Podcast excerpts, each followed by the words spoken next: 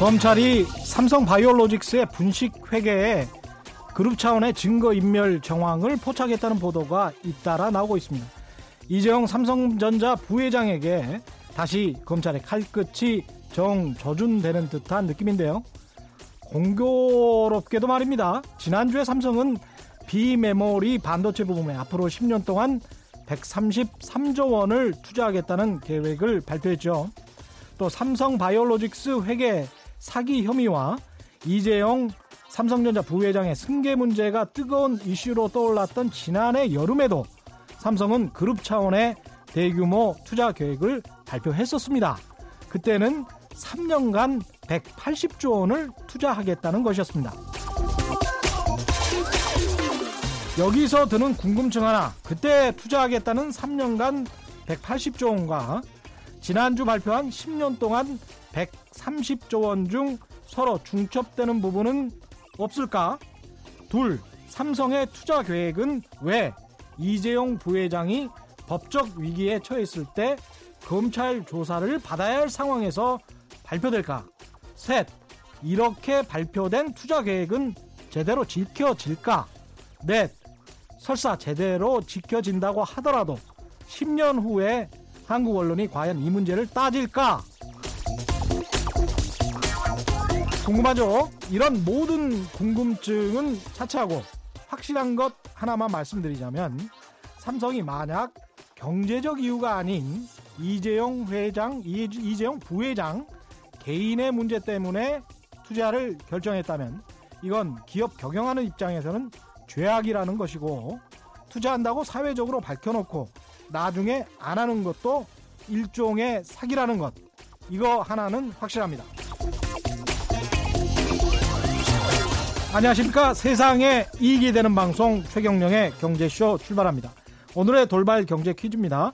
다음 달 1일부터 자동차 보험 보상 기준이 개선된다고 합니다.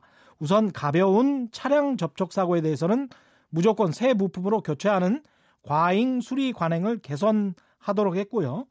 사고 발생 시 중고차 가격이 하락하는 것을 감안해서 수리비를 보상하기로 했습니다. 여기에 사망, 중상에 대한 보험금도 증액된다고 하네요. 그 이유가 최근 법원의 공고로 정년을 60세에서 이 나이로 올렸기 때문이라고 합니다. 법원이 공고한 정년 60세에서 올린 숫자죠.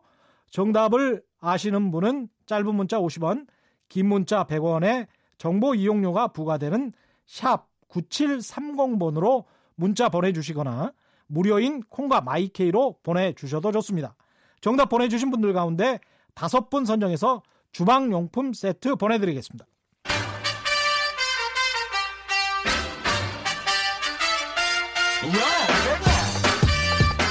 최경령이 원하는 건 오직 정의. 경제 정의를 향해 여러 걸음 깊이 들어갑니다. 최경령의 경제 쇼. 쏟아지는 경제 뉴스 가운데 꼭 짚어봐야 할 오늘의 뉴스 경제 뉴스 브리핑 시간입니다. 방기웅 경향신문 기자 나와 있습니다. 안녕하세요. 네, 안녕하세요.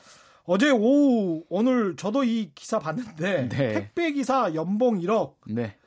어 깜짝 놀랐어요. 뭐 이런 음. 검색어가 네. 아주 화제가 되기도 합니다. 그렇습니다. 갑자기 이게 왜 이슈가 되죠? 그러니까요. 이게 예. 어제부터 예. 지금까지도 아마 지금 뭐 실시간 검색어뿐만 아니라 뭐 예. 뭐 뉴스 포털 뭐 순위를 보면은 예. 계속해서 이 기사들이 올라와 있습니다. 이제 예. 결과적으로 보면 음. 음, 택배 기사님들이 그 연봉에 대한 뉴스거든요. 예. 그 택배 회사 가운데 이제 CJ 대한통운이라는 회사가 있는데요. 음. 어, 어제 이제 자신들 자사 소속 이제 기사분들의 연봉을 집계한 결과를 음. 이제 보도 자료로 배포를 합니다. CJ 대한통운이면 택배회사 가운데 가장 큰 곳이죠. 여기가. 네, 뭐 사기업 중에서는 예. 가장 큰 곳으로 알려져 있습니다. 예.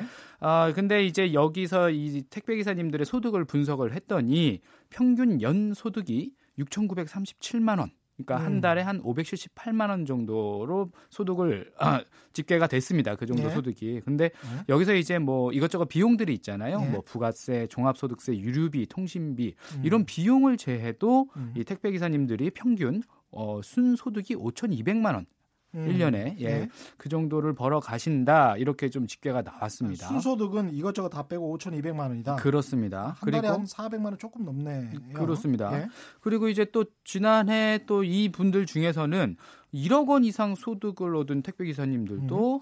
559명, 그러니까 560명 가까이 되고요. 음. 어, 전체 소속 기사님들 가운데 음. 5% 정도가 음. 억대 연봉자다라고 자료가 나왔고 이게 CJ 예. 대한통운이 낸 네. 보도 자료에 네, 네, 네. 나왔고 이걸 네. 그대로 언론이 받았었다 이 말이죠. 네, 이제 뭐 한두 군데서 쓴 게 아니라 음. 여러 군데서 썼기 때문에 음. 근데 또 여러 군데서 쓴 기사들이 다 이렇게 어, 인기 기사로 이제 올라와 있어요. 왜냐하면 그만큼 관심이 많으셨던 거예요. 예. 아마도 네. 아 택배 기사님들이 억대 연봉을 이런 음. 생각을 아마 하셨을 거예요. 다들 네. 이제 아 굉장히 이제 힘든 직업으로 알고 어. 있었는데 네. 정말 많이 버는구나 이런 음. 생각들을 음. 하셨을 것 같아요. 일단 음. 이 금액은 네. 사실입니까?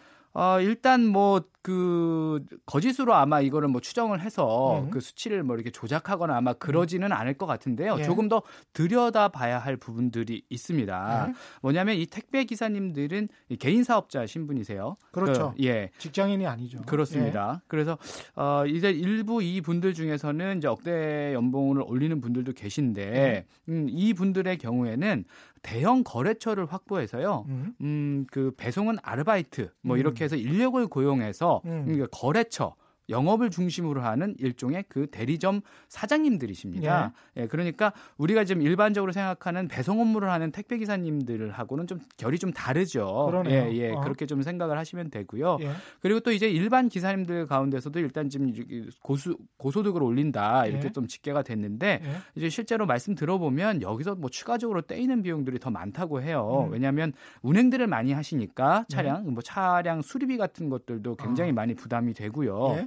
예. 배송 중에 이제 일어난 여러 가지 도난 사고 분실 아, 사고 예 이런 것들 생기면 기사님들이 또 직접 내야 되는 경우가 많고요. 피해 보상을 직접 해줘야 되는 경우. 예 그런 예. 경우가 왕왕 발생한다고 합니다. 음. 그리고 또 배송을 하다 보면요 이분들이 음. 항상 급하게 또 빨리 움직이시다 보니까 예. 주차 유변 그 과태료 예. 이게 뭐 주차 딱지라고 하죠. 예. 굉장히 좀 이런 부분 때문에 비용들이 추가적으로 많이 나간다 이렇게들 말씀을 하고 계세요.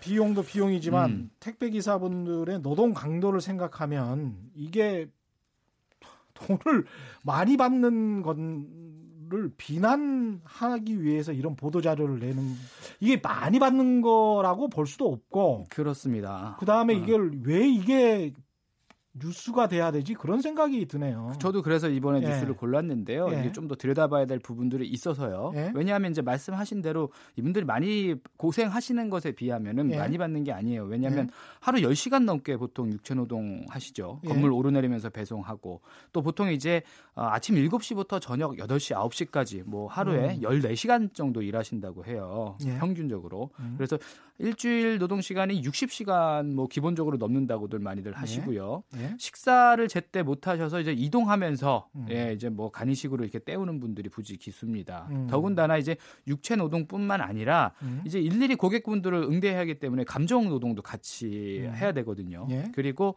이분들이 이제 배달 물량을 많이 받아야 또 수익이 올라가는 시스템이기 때문에 음. 매일매일 들어가는 노동력들이 엄청납니다. 음. 이렇게 해서 택배 물량 하나 배송할 때마다 어, 택배 기사님들에게 남는 돈이 뭐 천 원 남짓 이 정도라고 하니까 그렇죠. 정말 이 정도 수 익을 올리려면 음. 얼마나 많은 시간 동안 노동력을 투입을 해야 하는가 그렇죠. 이렇게 좀 생각을 해볼 필요가 엄청나게 있습니다. 엄청나게 고생을 하는 거죠. 네.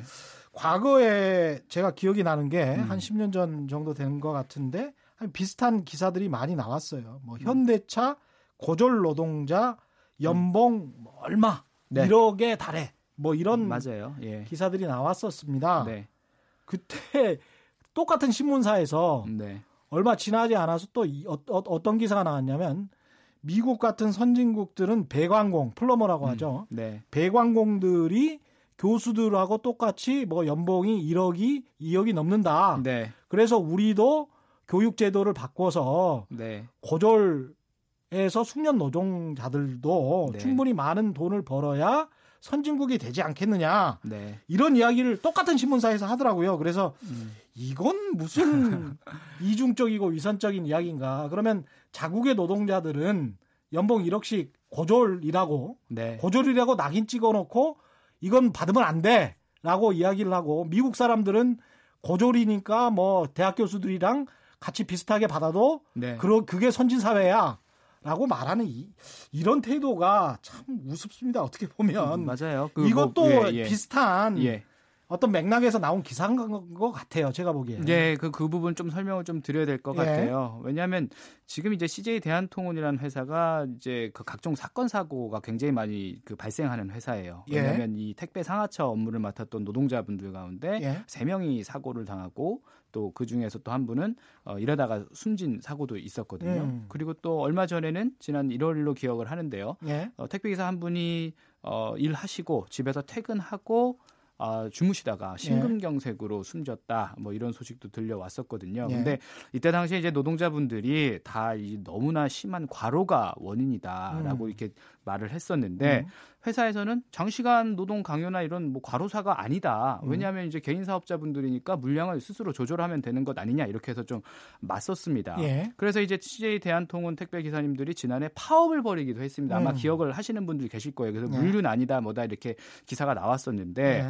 지금 CJ 대한통운에서는 이때 파업에 참여한 그 노동자분들 700 명 정도 되는데 네. 기 중에서 한 150명 정도 조합원분들에게 음. 어, 업무방해 혐의로 이제 무더기 형사 고소를 한 상황이에요. 음. 아 그래서 아, 지금 굉장히 좀 CJ 대한통운이라는 회사에 대해서 좀 이미지라든지 예. 이런 것들이 좀 좋지 않은 상황입니다. 근데 이런 상황에서 예. 어, 이 기사님들의 연봉이 소, 사업 소득이 음. 어, 굉장히 높다라는 그 보도 자료가 나온 거예요. 그러면 그렇죠. 국내 개인 사업자 평균 사업 소득이 한 4,200만 원 정도인데 네. 그거보다도 거의 뭐 천만 원 가까이 높다 뭐 이렇게 네. 보도 자료가 나온 거죠. 그래서 뭐 근데, 어쩌라고. 근데 이렇게 사람들의 심리가 예. 사, 람들의 심리를 이용한 거죠. 왜냐하면 이렇게 연봉이 높았어라고 네. 생각이 드는 순간 예. 아, 왜냐하면 그동안에 같이 연대하고 음. 같이 응원을 보냈던 분들이 아 뭐야 음. 나보다 훨씬 더 많이 버는 사람들이었잖아라고 음. 또 의식을 또 이상하게 흐르, 의식의 흐름이 그렇게 가는 경우가 종종 있습니다. 왜냐하면 예. 이걸 귀족 노조 프레임이라고 하는데요. 그렇죠. 예. 왜냐하면 이제 노조분들이 여러 가지 뭐 투쟁을 하고 하면 그 정도로 많이 버는 사람들이 왜 투쟁을 해라고 어. 비난하시는 분들이 있는 것처럼요. 예. 택배 기사분들이 돈을 많이 버는 노동자라고 하면 예. 여기에서 여론이 좀 엇갈릴 수가 있습니다. 갈라질 수가 있는 포인트가 있거든요. 음. 물론 그러서는 안 되지만요. 음. 그래서 아 이런 가운데서 뭐 그 이제 노동자분들이 돈 많이 번다뿐만 아니라 음. 이 택배 기사 일은 누구든지 1톤 트럭 한 대만 있으면 음. 돈벌 수 있으니까 누구든지 할 수 있다라는 식으로 또 음. 관련해서 또 어, 자료를 내기도 했어요. 그래서 그러니까 불로소득을 음. 비난하거나 비판하는 거는 충분히 있을 수 있다라고 생각을 하지만 열심히 네. 일해 가지고 돈을 많이 벌면 안 됩니까? 많이 버셔야죠. 이렇게 열심히 하시는데. 예. 근데 이제 그런 부분을 좀 악용하는 경우가 종종 예. 있습니다. 예. 신춘환님, 울 아들, 우리 아들이란 말씀이죠. 3년째 택배 배달하는데 월 실수령액이 300 정도밖에 안 되는데 밤 11시에 들어오고 삼시세끼 챙겨 먹기 힘들고 사람 사는 게 아닙니다. 그럼요. 이렇게 예. 말씀하셨고요. 0324님, 택배로 한 달에 혼자 배송하면서 400만 원 이상 벌려면 점심 못 먹고 쉬는 시간 없이 일해야 하고 평일 배송 못한 거 휴일 날에 또 배송을 해야 하니까 사람 죽어나갑니다. 6개월이면 80kg 나가던 사람이 60kg 대 몸무게를 가지게 됩니다. 다분히 선동성 목적을 가진 악의적 기사라고 생각됩니다. 이런 말씀하셨고요. 별밤님 한, 한 문자만 더 읽어드릴게요. 노동 강도나 시간도 따져보지 않고 단순히 수입만 따지는 거는 사실을 호도하는 것입니다. 이렇게 문자 보내주셨습니다. 그렇습니다. 저런 음. 부분을 좀 따져 보셔야 될 것 같아서 예. 뉴스를 골라왔고요. 예. 예, 잘하셨습니다. 한진그룹 조양호 회장 세상 떠난 뒤에 한진 총수일과 관련해 가지고 뭐 지배권을 이룰 수 있다 이런 걱정 아닌 걱정 쥐가 고양이 생각하는 것 같은 언론 보도들도 굉장히 많이 나왔었습니다. 그러니까요. 실제로는 또 그렇지 않다고요. 그렇습니다. 이제 네. 한참 이제 조영호 회장 별세 이후에 음. 지분 상속 과정에서 이제 총수 일가가 이 회사를 물려받아야 하는데 네. 고액의 상속세 때문에 음. 지배권을 뭐 위협을 받는다, 예. 어, 외부로 뺏길 수도 있다, 뭐 이런 우려를 하는 기사들이 좀 나왔었어요. 근데 네. 어, 하지만 이제 오늘 경제개혁연대에서 이런 자료 분석 자료를 냈는데요. 음. 한진그룹 총수일가 걱정할 필요가 없다. 왜냐하면 주식 이외에 재산을 충분히 보유하고 있기 때문에 예. 지주사인 한진칼 지분을 매각하지 않아도 음. 상속세를 낼 만한 그 재원을 충분히 마련할 수 있다라고 이렇게 분석을 했고요. 그, 또 하나 또 덧붙여서 음. 말씀드릴 게 조양호 회장이 이제 생전에 비상장사를 포함해 9개 그룹 계열사 임원을 겸직을 하고 있었거든요. 예. 이들 회사에서 어, 이 나올 조 회장의 그 퇴직금만 음. 1,950억 원 정도로 추정이 된다고 합니다. 2천억 원이네요. 예. 여기서 이제 50% 상속세율을 적용을 해도요. 예. 퇴직금만으로만 해도 1,000억 원의 재원을 확보를 하게 와. 됩니다. 예. 예. 그래서 뭐 나머지 금액도 아까 말씀드린 것처럼 음. 이미 보유한 다른 재산으로 납부하거나 음. 또 연부납 연부 연납할 수 있기 때문에 네. 걱정할 필요가 없고 또 이제 뭐 이 과정에서 배당을 늘리고 또 뭐 주식을 담보로 추가 차입도 할 수 있기 때문에 네. 당장 뭐 지금 뭐 일부 언론에서 나온 것처럼 한진칼 예. 지분을 총수 일가가 매각할 이유가 없다 이렇게 좀 경제신문 기자들이 왜 재벌 걱정을 하는지 모르겠어요. 본인들 음. 그 월급 걱정하고 그랬으면 더 낫겠습니다. 최근에 이런 그 한진 사례를 들어가지고 현행 상속세율이 너무 높다. 낮춰야 된다. 뭐 이런 주장까지 나오고 있죠. 네, 좀 예. 안타까운 게 사실 지금 집권 여당에서도 근데 여기에 음. 여기에 같이 좀 동조를 해서 네. 상속세율을 뭐 좀 낮춰야 되는 것 아니냐 이렇게 좀 TF도 만들어서 구성을 해서 짜고 있는데 그 부분 좀 안타깝습니다. 음. 근데 아, 일단 이 아까 겨, 말씀드렸던 경제개혁연대에서 이 부분도 같이 좀 분석을 했는데 예. 2017년 기준 상속세 납부 대상이 한 6,900명 정도밖에 음. 안 된다고 해요. 예. 그러니까 많지 않은 숫자죠. 그렇죠. 예, 최근에 최근 5년간 평균 실, 실, 실 실효세율이 예. 14.2%. 음. 그러니까 실제로 떼어가는 세율이 얼마 높지 않다는 거예요. 명목세율은 뭐 네. 50%라고 하는데 그렇습니다. 실효세율은 14.2%밖에 안 된다. 그렇습니다. 예. 말씀대로 이제 우리나라가 이제 국제적인 뭐 수준으로 보면 상속 수율이 좀 높다 뭐 이렇게 주장들을 예. 하고 있는데 예. 여러 가지 공제된 그런 그렇죠. 부분들 있죠. 공제제도 예. 뭐 이런 것들 요인을 다 이렇게 넣고 음. 빼고 하다 보면 음. 실질적인 명, 명목세율은 음. 별로 높지 않다. 아, 그러니까 명목세율은 높다라도 실제 음. 실효 세율이 낮다. 예, 네. 이렇게 볼 수가 있겠습니다. 네, 오늘 여기까지 하겠습니다. 지금까지 경향신문의 방기훈 기자였습니다. 고맙습니다. 네, 감사합니다.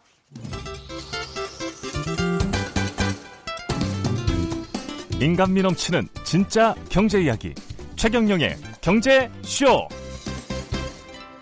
전혀 다른 시각에서 본 경제 역사 전우용의 역사 속 경제 이야기 시간입니다. 역사학자 한국학중앙연구원의 전우용 교수 나오셨습니다. 안녕하십니까? 네, 안녕하세요. 3주 연속 강남 개발의 역사를 짚어보고 있는데요. 강남 개발 하면 또 아파트 투기의 역사이기도 합니다. 그렇죠. 예. 네. 어, 대개 보면 이제 이런 아파트는 전 세계로 한국만 좀 특이한 상황인데 음. 전 세계적으로 이제 서민 이하 그렇죠. 노동자 그렇죠. 그죠? 이런 이제 이런 사람들의 이제 거주지라고 예. 알려져 있죠. 어, 어 주거 형식으로 예. 알려져 있죠. 예. 값싼 주거 형식이고 집단 주거 형식이고. 그렇죠. 예. 그러다 보니까 이제 아파트에 대해서는 처음부터 우리가 아파트를 처음 짓기 시작한 건 이제 66년 역시 이제 김현옥 시장 예. 때부터 짓기 시작해요. 네. 그러니까 그 전에는 뭐 아파트를 지을 만한 이제 시설도 없었고 도구도 없었고요. 예. 뭐 있으면 포크레인이나 아니면 이제 그 레미콘 같은 것들이 있어야 지을 수 있는 거잖아요. 예. 그 벽돌을 쌓는 집도 아니고. 예. 그러니까 말씀드렸듯이 건설 중장비는 65년에 들어왔으니까 예. 그 이후 짓기 시작하는데 처음에는 이제 아파트를 어디다 지었느냐면 그 판자촌 주변에 어. 판자촌들을 철거하면서 예. 이제 그 일대 일부 이제 철거민들하고 어. 이제 좀 어, 이런 사람들을 수용하기 위한 시민 아파트들을 지어요. 그래서 낙산 아파트. 낙산 네. 아파트, 옥인 아파트, 남산 회원 아파트 같이 아. 산자락의 아파트들을 좀 다 지어서 지금 그 자리들 다 아마 기억하실 거예요. 예. 낙산 아파트 자리는 낙산 공원이 돼 있고요. 예. 옥인 아파트 자리는 수성동 공원이 돼 있고요. 예. 회원 아파트는 이제 지금 아직도 좀 뜨거운 좀 이슈로 남아 있긴 예. 하죠. 근데 이제 그래서 그 당시에 이제 선정목 교수 역시 이제 말씀 들어보셨는지 모르겠어요. 예, 예. 어, 아파트를 전부 산자락에 지으니까 예. 아파트 지어본 경험도 없는데. 아하. 그렇죠? 그때까지 지어본 경험도 없잖아요. 예. 지어본 경험도 자꾸 산자락에 지으니까 좀 위험하다. 어. 그래서 한 공무원이 이제 김현옥 시장한테 예. 이제 얘기를 했대요. 어. 여기다 지었다가 무너지면 어떡하냐고. 예. 어, 좀 역사를 섞어가면서 예. 그 당시 이제 군 출신들 공무원들이 많았기 때문에 어. 어, 속된 말로 조인트를 깐다고 그러죠. 아. 그러니까 구두 압축으로 상대편 무릎 밑에를 차는 예. 거 까면서 그랬답니다. 아, 이 멍청아, 뭐 예. 멍청보다 지금 심한 표현이었어요. 심한 말이었겠죠. 예. 예. 여기다 지어야 각각해서 보실 거 아니냐. 그 굉장히 유명한 말이에요. 야. 아, 이분이 이제 김현옥 시장이 전시 전시에 굉장히 능한 분이어서 예. 아, 이제 그 청와대 경호실에 이제 뭐 사람을 심어놓고 예. 각하께서 어디 행사, 행차하신다 그러면 꼭 그 앞에 가서 헬멧 쓰고 서 있는 그런 아. 몇 주 전에 그런 말씀하셨죠. 예. 이제 사진에 잘 보이기 위한 예. 이런 사진 찍히기 위한 예. 능한 그런 photo op 예. 그럴까요? 예. 그런 걸 하셨다는 거예요. 예. 근데 결국은 이제 그것 때문에 시장에서 쫓겨났죠. 유명한 예. 와우 아파트 붕괴 사건. 예. 이게 좀 전부 산자락의 아파트를 짓다 보니까 기술도 없다 보니까 유명한 아파트가 붕괴돼서 참사가 일어난 사건까지 인재였군요. 그것도 사건이 예. 일어났죠. 예. 그리고 나서 이제 66년, 67년 사이에는 강변도로, 음. 강북 강변도로라고 하니 지금 강북 예. 강변도라고 부르죠. 거기에 도로 내면서 안쪽에 그 생각지 않았던 이제 땅이 생겼고 예. 그 땅을 불화해서 시민 아파트 짓는 일들이 또 한참 유행했죠. 아. 맨션 아파트라고 예. 당시 불렀었고요. 또 그 유명한 세운상가. 예. 그것도 세운상가 아파트를 지었던 거거든요. 아, 그렇습니까? 그러면서 60년대 중후반 들어가면서 이제 건, 아파트 건설 기술들이 좀 생기면서 예. 강남 지역을 택지 조성과 더불어서 일부 지구에서 이제 아파트를 짓기 시작하죠. 음. 그러면서 이제 아파트가 어, 아까 말, 말씀하셨던 대로 일반적으로는 그 전까지 이미지가 굉장히 안 좋았어요. 일제강점기에는 이게 서민 노동자 합숙소 같은 것이었고요. 예. 60년대는 아파트가 무너져서 사람이 죽은 지 몇 년 안 됐고요. 예. 근데 뭐 누가 아파트가 좋다고 들어가 살려고 그러겠어요. 게다가 문제는 당시에는 아파트가 예. 지금처럼 뭐 온갖 편의시설이 있는 게 아니었고요. 엘리베이터 없고요. 아, 5층짜리 아파트니까. 엘리베이터 없고요. 어. 그 다음에 보일러도 지금처럼 만들어지지 않았던 때였어요. 어. 그러니까 연탄광을 연탄을 쌓아놔야 돼 아파트에다가. 그러니까 아하. 5층까지 연탄 날라서 옆에다 쌓아놓으려고 그러면 얼마나 힘들겠어요. 어, 이거 쉽지 않네요. 그렇죠. 김장은 예. 어떻게 해요? 김장떡은 어디다 묻어요? 아. 이제 김치냉장고 같은 것도 없고 생활 자체가 아파트 생활이 일반 단독주택 생활보다 훨씬 불편했어요. 그랬구나. 그런 상황에서 아파트를 지어서 분양을 하려고 하니까 처음에는 잘 안 됐죠. 아. 안 됐는데 이제 이게 뭐 하나씩 하나씩 아파트가 들었을 뿐만 아니라 특히 70년대 중반에는 워낙 안 가니까요. 예. 아파트를 지어놓고 지으려고 하고 택지 분양하고 건설사들 다 만들어놓고 했는데도 음. 뭐 거기 가려는 사람이 없어요. 가서 어떻게 살아요? 일단 어. 산다고는 쳐요. 뭐 김장도 못하고 연탄도 못 대고 어. 그러고 산다고 치고 당시에 그런 시가 있었어요. 어떤 어. 사람의 소설이 시골에서 한 영감님이 왔는데 아들이 아파트에 사는데 예. 이렇게 보니까 그 윗집이 위에도 집이 있는 거야. 어. 윗집 사람은 어디서 용변을 보냐. 아, 거기 화장실이 있다. 그럼 네 머리 위에서 용변을 본단 말이냐. 사내 자식이 어째 이런 곳에 사냐. 아. 그랬다는 이제 이야기가 있거든요. 예. 그만큼 아파트가 별로 좋지도 않았고 음. 서울 도심으로 출퇴근하려면 교통편이 너무 나빠서 그렇겠습니다. 버스밖에 없네요. 버스를 타도 이게 버스를 못 타요. 어. 줄을 서도 저도 뭐 그, 아까 78년도 예. 그 강북에서 다녔다고 했습니다만은 예. 학교 다니려면 집에서 새벽 5시 반에 나와야 했어요. 어휴. 안 그러면 버스를 못 타요. 학교 가는 버스를. 어. 그러니까 그러는 정도로 이제 그 교통 지옥이었죠. 음. 그러니까 안 가니까 이제 본격적으로 음. 어, 이제 정부가 어, 이 사람들을 남쪽으로 내려보내기 위한 예. 조치들을 취하는 것이 대표적인 것이 유흥업소, 학교 전혀 안 어울리는 조합인데 예. 유흥업소 강북의 개업 금지, 신규 개업 금지, 그다음에 어, 강, 강북에 있는 어, 명문고등학교들 전부 강남 이전. 뭐 그동안 서울에서 대표적인 명문이라고 불렸던 공립학교들 경기고등학교, 뭐 서울고등학교, 예. 그다음에 뭐 휘문고등학교, 뭐 음. 배재고등학교 다 이제 강남 이전 계획을 세고 이전을 하는 거죠. 예. 그다음에 어 버스 정류장들 예, 강북의 그 변두리 지역의 버스 정류장 예. 그 차고가 있어야 하잖아요. 예. 차고가 그때는 이제 강남과 강북 땅값이 지금과는 전혀 달랐죠. 강북이 아. 비싸고 강남이 싸니까. 예. 강북에 있는 차고지 비우고 강남으로 내려가면 버스 정류장 음. 차고지로 내려가면 뭐 몇 배 되는 땅을 나눠준다든가. 인센티브를 좀 줬군요. 그렇죠. 이렇게 주면서 주요 시설들을 강남으로 강제로 이전시키는 이제 정책을 음. 70년대 중반부터 시작을 하면서 예. 강남 일대의 생활 환경이 개선되고 음. 문화 시설들이 그걸로 집중되니까 음. 사실 강남 땅값을 지탱해 준 것은 강남 사람들이 아니고요. 그러네요. 정부가 직접 이제 정부의 주요 시설들, 문화 시설들 전부 강남에다 짓도록 했거든요. 그러네요. 예술의 전당도 강남에 지었고요. 뭐 이런 식으로 음.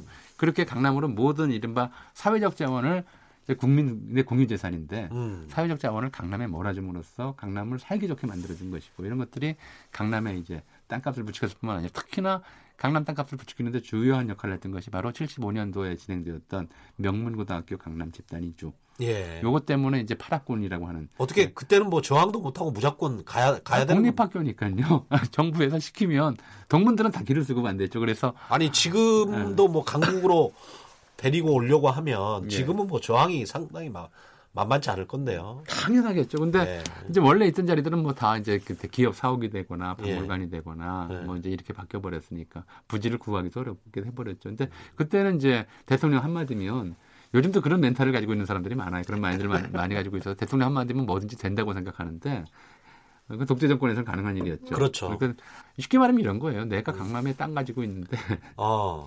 강남 땅값이 안 오른다. 어. 그러니 이제 선거도 어, 치러야 되고 어, 학교나 이런 문화시설이나 좋은 거 강남에 올려서 땅값 좀 올려놔라. 이렇게 어. 얘기를 마음속으로 그렇게 품고 그렇죠. 이제 얘기는 이제 강남 그 개발 발전을 음. 위해서 주요 국 어, 정부 시설하고 법원 음. 같은 거 음. 그다음에 학교들 강남으로 이전해라. 지금 말씀하시는 내용은 강남 개발 역사의 일부에 나오니까요. 예. 같이 들어보시면 좋습니다. 예.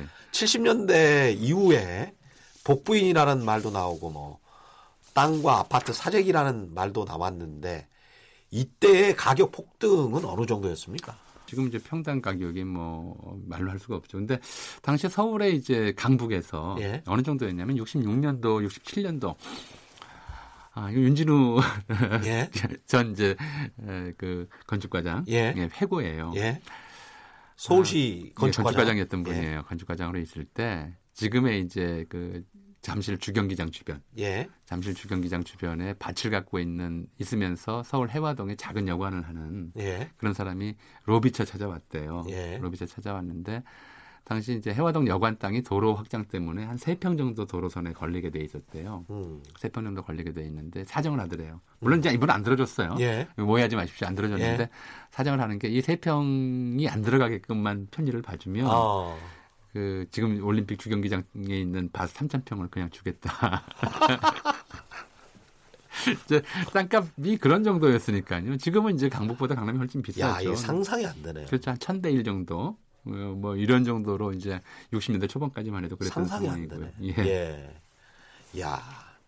근데 이 서울을 찾는 외국인들 같은 경우는 강북에서 우리나라 옛날에 조선을 느끼고 강남에서 이제 현대 한국의 이미지를 떠올린다고 합니다.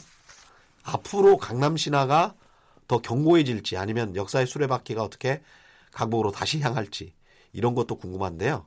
역사학자로서 어떻게 예측하시나요? 그러니까 강남 발전에서 가장 중요한 이제 강남의 발전을 이끌었던 것은 경부고속도로예요. 예. 결국 이제 부산의 항만을 통해서 음. 물자가 들어오고 이 경부 연선에 있는 수많은 산업단지들에서 서울로 물자가 이동하고 예. 그러다 보니까 거기에서 이제 서울 전체로 보자면 굳이 한강다리 건널 필요 없이 음. 강, 그 부산 한과 연결될 수 있는 각국의 산업지대와 연결될 수 있는 강남이 기업의 이제 중심 센트럴 어, 타워가 될 만한 예. 입지적 조건을 갖추고 있는 것이죠. 음. 그러니까 뭐 지금 이제 그동안 사실은 박정희 정권의 강남 개발만 얘기하는데 네. 경부 축선 개발이라고 하는 것들이 더 중요하거든요. 그러네요. 울산, 부산, 창원, 구미 할 것 없이 모든 산업단지가 경상 영남권에 집중돼 버렸어요. 그쪽으로 다 몰려 있습니다. 거기다 몰아놓았고 네. 한국의 주요 재벌들이 대부분 이제 영남에 기반을 두고 있는 사람들이 그러셨었고요. 예. 그러면서 이제 서울과 영남의 그, 그 네트워크가 굉장히 공고해지고 그러네요. 이른바 영남 중심의 이제 경제 그 시스템이 만들어지고 경제 사회 시스템, 경제 정, 그렇죠. 정치 시스템 시스템이 만들어져 버렸죠. 정치, 경제, 사회 시스템이 네. 만들어지고 네. 그러다 보니까 이제 강남 테헤란을 중심으로 해가지고 예. 금융 또 이제 산업 타운들이 만들어진 거잖아요. 음.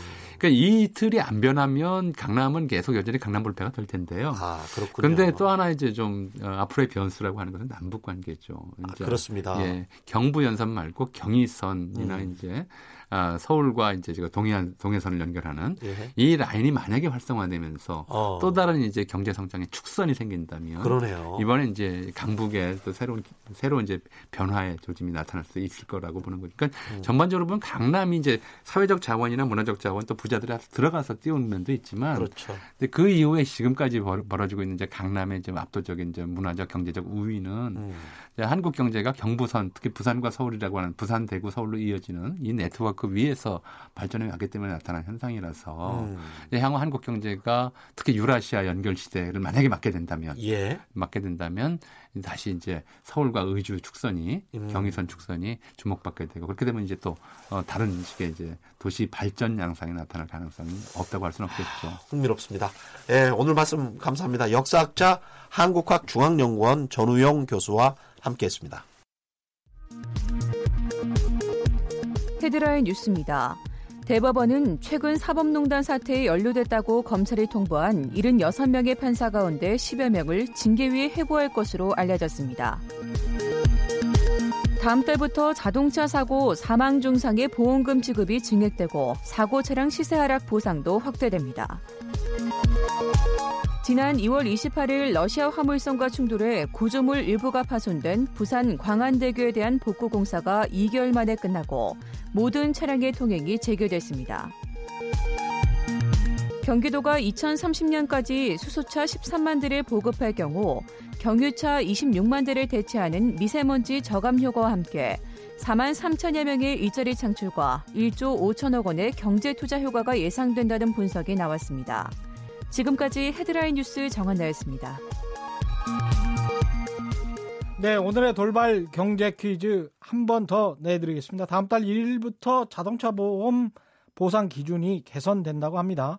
우선 가벼운 차량 접촉 사고에 대해서는 무조건 새 부품으로 교체하는 과행 수리 관행을 개정하도록 했고요. 사고 발생 시 중, 중고차 가격이 하락하는 것을 감안해서 수리비를 보상하기로 했습니다. 여기에 사망, 중상에 대한 보험금도 증액된다고 합니다. 그 이유가 아, 최근 법원의 공고로 정년을 60세에서 이 나이로 올렸기 때문이라고 하는데요. 법원이 공고한 정년은 몇 년인지 60세에서 올렸습니다. 정답을 아시는 분은 짧은 문자 50원, 긴 문자 100원에 정보 이용료가 부과되는 샵 9730번, 샵 9730번으로 문자 보내주시거나 무료인 콩과 마이케이로 보내주셔도 좋습니다. 정답 보내주신 분들 가운데 다섯 분 선정해서 주방용품 세트 보내드리겠습니다. 문자가 많이 와서요. 문자 좀 소개해 드리면 신길선님 요즘 100세 시대니 정년 늘려주세요. 시골에서 혼자 사시는 친정어머니 87세 닭띠신데 반일을 아직도 하시는군요. 저번 주도 두릅 뜯어서 택배로 보내주셨어요. 맛있게 드셨길 바랍니다. 두릅 튀김 해 먹으니까 진짜 맛있더라고요, 요새 두릅. 3076님, 저는 58세에 퇴직하여 지금은 섬진강 환경지킴이로 근무하고 있습니다. 계약직이지만 어, 환경을 깨끗하게 지켜서 후손들에게 물려준다는 자부심 갖고 비가 내리고 있는 가운데 일하고 있습니다. 거기 비 오군요. 보람찬 제2의 인생 응원합니다. 8399님, 저는 64세인데 나이가 많다고 해고 당해서 서울에서 일하다가 대구 집으로 내려와서 방금 서부 고용센터에서 실업급여 신청하고 나오는 길입니다. 내 마음과 같이 추적 추적 비가 내리는군요. 75세까지 일할 수 있는데 나이 들수록 꼭 할 일이 있어야 한다고 합니다. 고독, 건강 이 다 해결할 수 있는 것이 소일거리 어떻게든 일을 찾을 수 있기를 바랍니다. 1143님, 우리 부부는 둘 다 택배 일을 하고 있어요. 남편은 무거운 택배 위주로 하고 저는 가볍고 작은 택배를 배달합니다. 같이 일하니까 싸울 때도 있지만 재미나게 일하고 있어요. 두 분의 다정한 모습이 그려지네요. 이런 게 행복이겠죠. 돈 많이 버십시오. 택배에서. 돈 많이 번다고 제발 언론에서 좀 이상하게 좀 쓰지 좀 마세요. 우리가 돈 많이 벌고 열심히 살아서 잘 먹고 잘 살면 그게 다 좋은 거 아닙니까? 왜 남들의 그렇게 남들을 그렇게 못 잡아서 그렇게 비판하는지 모르겠습니다. 다, 같, 다 같은 우리가 공동체인데요. 경제 뉴스의 왜곡을 바로잡는 경제 뉴스 팩트 체크 선대인 경제연구소 선대인 소장 아까부터 나와서 기다리고 계십니다. 안녕하세요. 예, 안녕하세요. 반갑습니다. 예. 네. 1분기 마이너스 성장률 네. 관련해서 네. 오늘 언론 보도들 좀 짚어 주신다고요? 네 네. 며칠 전에 이 보도가 나왔을 때뭐 네. 뭐 해설은 한글로 알고 예. 있는데요. 예. 그래도 뭐 네. 다시 한번 쭉 정리를 해 주시고 네. 그리고 언론 보도와 연계해서 또 이야기를 그렇죠. 하면 또 다른 의미가 있습니다. 자, 언론 보도 관련해서 뭐 제가 다른 것보다는 음. 아무래도 이제 각 신문의 평가가 들린 다, 저 평가가 담겨 있는 예. 어, 사설을 좀 봤는데요. 사설 위주로. 네네. 예. 일단 조선일보의 사설 제목은 음. 집권 2년 만에 마이너스 성장. 집권 2년 만에 마이너스 성장. 네. 예. 정책 실패 아니다라는 청와대 뭐 이런 아, 제목으로 해서 예. 상당히 이제 비판적으로 실었고요. 네. 집권 2년 만에 마이너스 네네. 성장, 네. 마이너스 성장의 모든 책임은 문재인 정부에 있다. 이런 네네. 이야기군요. 네. 네. 그 다음에 중앙일보는 사설을 어, 1분기 성, 성장률 마이너스 0.3% 음. 점점점 한계 확실해진 소득 주도 성장 바꿔라 음. 이런 제목으로 돼 있고요. 예. 그 다음에 이제 동아일보는 예. 어, 금융위기 후 최저 성장률 대통령 예. 지하 벙커라도 들어가라. 지하 지하 벙커에는 왜 들어갑니까? 글쎄, 뭐 우리가 지금 지하 아 그만큼 이제 최악의 상황이니까 네네 비상한 뭐 경각심을 아, 가져라 이런 네, 이야기가 그런 이야기네요. 뭐 운유적으로 표현했네요. 네네. 예. 그 다음에 음. 한국일보는 예. 1분기 마이너스 성장 충격, 음. 심각한 상황이나 과도한 공포는 독, 예. 예. 이런 제목으로 이제 사설을 실었습니다. 예. 어떻게 뭐 보십니까? 제가 볼 때는 네. 사실 이제 우리가 흔히 조중동이라고 하는데요. 음. 이세 군데의 사설 제목은 좀 음.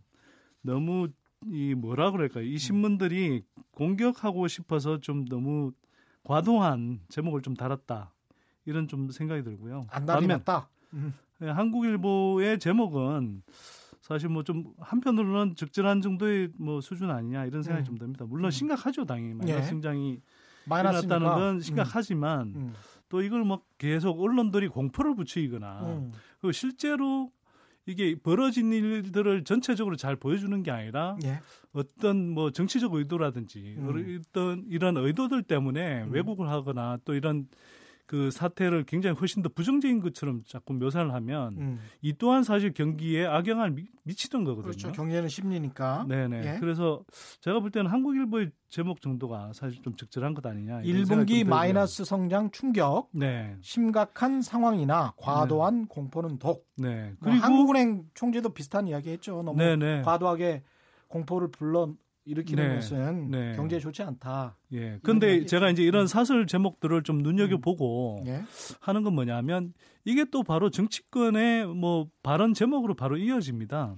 예를 들면 정치권의 발언 제목이 먼저 시작된 건지 언론이 먼저 시작한 건지 그게 근데 이제 뭐 뭐가 뭔지 모르겠어요. 주고 받는 경우들이 많죠. 예. 근데 이제 예를 들면 황교안 대표 경우에는 네. 뭐 오늘 바로 이제 이야기하는 게 1분기 경제 성장률 마이너스 0.3%. 오늘 네. 네. 설비 투자 마이너스 10.8%등 음. 외환 위기 이후 최악의 기록. 네. 이라면 뭐 청와대는 외부 경제 핑계를 대지만 뭐 음. 무능 무책임을 자인한 모습이다. 음. 뭐 이렇게 이제 또 비판을 했습니다. 예. 그래서 이게 이제 뭐, 뭐 주요 신문의 사설들의 내, 이 담긴 내용들이 또 음. 그대로 음. 이제 정치권에 옮겨 붙고 이러는데요. 예. 물론 이럴 수 있죠. 주요한 현안이고 또 음. 이슈에 대해서 이제 각 뭐 언론사가 또 또 각 정당이 논평을 할 수 있는데 그럼요. 다만 그 시간 그 현상 자체 또 음. 현실 자체는 좀 정확하게 저는 보여주는 게 필요하다고 생각되는데요. 아 그렇군요. 아까 이제 한국일보 제목이 이야기했지만 과도한 음. 공포를 좀 부추기는 것 아니냐 이런 음. 느낌이 좀 드는데 하나씩 짚어보겠습니다. 예. 먼저 저는 좀 의문이 드는 게 이거예요. 음. 한국 언론들이 국내 경제 성장률에 대해서 보도할 때는 음. 이른바 전기 대비 음. 성장률을 보도를 했습니다. 예. 전기 대비 2018년 4분기 대비. 네, 예. 그러니까 예. 이제 분기별이니까 예. 지난해 4분기 대비해서 올해 1분기에 음. 경제 성장률이 마이너스 0.3%였다. 음. 이렇게 이제 보도를 하거든요. 예. 근데 불과 한 2, 3일 간격 두고 미국에서 발표된 예. 1분기 경제 성장률 음. 이제 속보치이긴 합니다만 예? 1분기 미국 성장률 이야기는 3.2% 이렇게 표현을 하면서 3.2% 성장했다. 성장했는데 예? 그거는 전기 대비가 아니고요. 예? 전년 지, 동기 대비? 전년 동기 대비. 지난해 같은 기간에 네, 2018년 네. 1분기, 1분기 대비. 네. 예? 그렇게 성장한 수치를 거론을 하거든요. 그러면 이거는 가... 너무 이중적이다, 그죠? 아니 그러니까 저는 희한하더라고요. 왜 국내는 예? 전기 대비 수치 그 마이너스 0.3%로 다 보도를 해놓고 네. 왜 미국 경제 성장률 보도를 할 때는 전년 동기 대비로 해서 3.2%라고 이제 보도를 하면서 우리도 네. 전년 동기 대비 2018년 1분기 대비로 하면 1.8%인가 그렇죠. 상승이죠. 1. 예, 1.8% 성장한 겁니다. 예. 그러면 조금 비율을 쉽게 하자면 이렇습니다. 음. 시험 성적으로 이제 좀 따져 보면요. 음, 음. 어떤 A라는 학생이 있는데 예. 이 학생이 지난해 4분기 기준으로 하면 한 80점 정도를 맞았어요. 예. 그런데 어 올해 1분기 기준으로는 이게 한 뭐 60점 수준으로 내려간 거든요. 그렇죠. 그러면 당연히 지난 분기 대비로 하면 음. 올해 1분기 성적이 내려간 게 맞습니다. 음. 근데 이 학생이 음.